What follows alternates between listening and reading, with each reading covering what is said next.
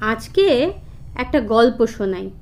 বাংলা অনুবাদে ইউক্রেনের লোককথা। গল্পটার নাম দস্তানা। বন দিয়ে চলেছে দাদু। পেছন পেছন কুকুরটা। যায় যায় যায়। দস্তানাটি ওদিকে পড়ে গেল। ছুটে এলো নেংটি ইঁদুর। দস্তানার ভেতর ঢুকে বলল এখানে আমি থাকব।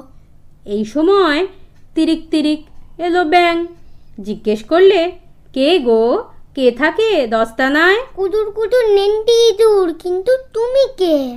তিরিক ঠ্যাং ব্যাং আমাকেও ঢুকতে দাও। তবে এসো। হলো ওরা দুজন। ছুটছিল খরগোশ। দস্তানার কাছে এসে জিজ্ঞাসা করলে কে গো? কে থাকে দস্তানায়? কুতুর কুতুর নেন্টি ইঁদুর তিরিক ঠ্যাং ব্যাং। কিন্তু তুমি কে? আর আমি দৌড়খোস খরগোশ। আমাকেও ঢুকতে দাও। তবে এসো। হলো ওরা তিনজন। ছুটে আসে শিয়ালি। কে গো? কে থাকে দস্তা নয়? কুতুর কুতুর নেন্টি ইঁদুর তিরিক ঠ্যাং ব্যাং দৌড়ঘোষ খরগোশ। কিন্তু তুমি কে? আর আমি শেয়ানা দিদি শেয়ালি। আমাকেও ঢুকতে দাও। তবে এসো। তাই চারজনেই বসে রইল তাতে।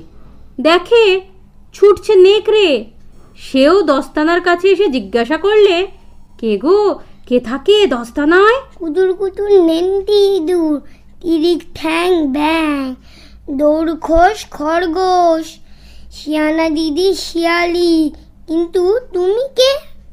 আমি ছে ধেবরে নেকড়ে আমাকেও ঢুকতে দাও। তবে এসো। সেও ঢুকলো। হলো তারা পাঁচজন।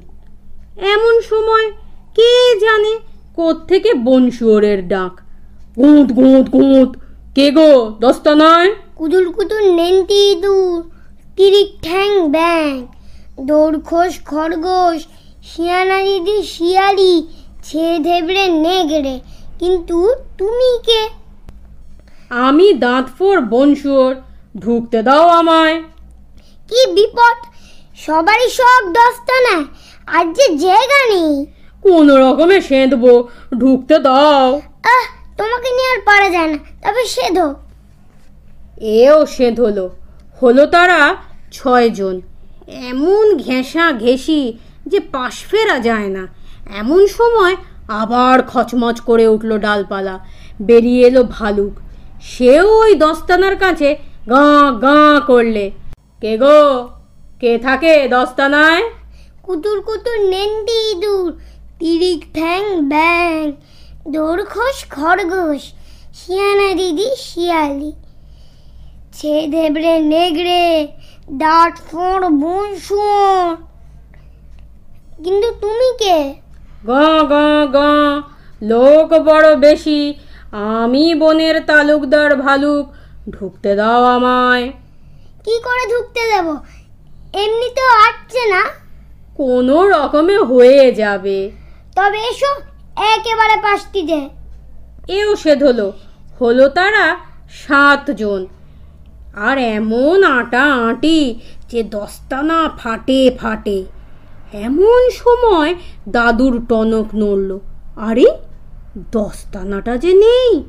ফিরল সে দস্তানা খুঁজতে। আর কুকুর ছুটলো আগে আগে। ছোটে ছোটে ছোটে। হঠাৎ দেখে পড়ে আছে দস্তানা কিন্তু নড়ছে। কুকুর তখন শুরু করল, ঘাউ ঘাউ ঘাউ। ভয় পেয়ে গেল ওরা।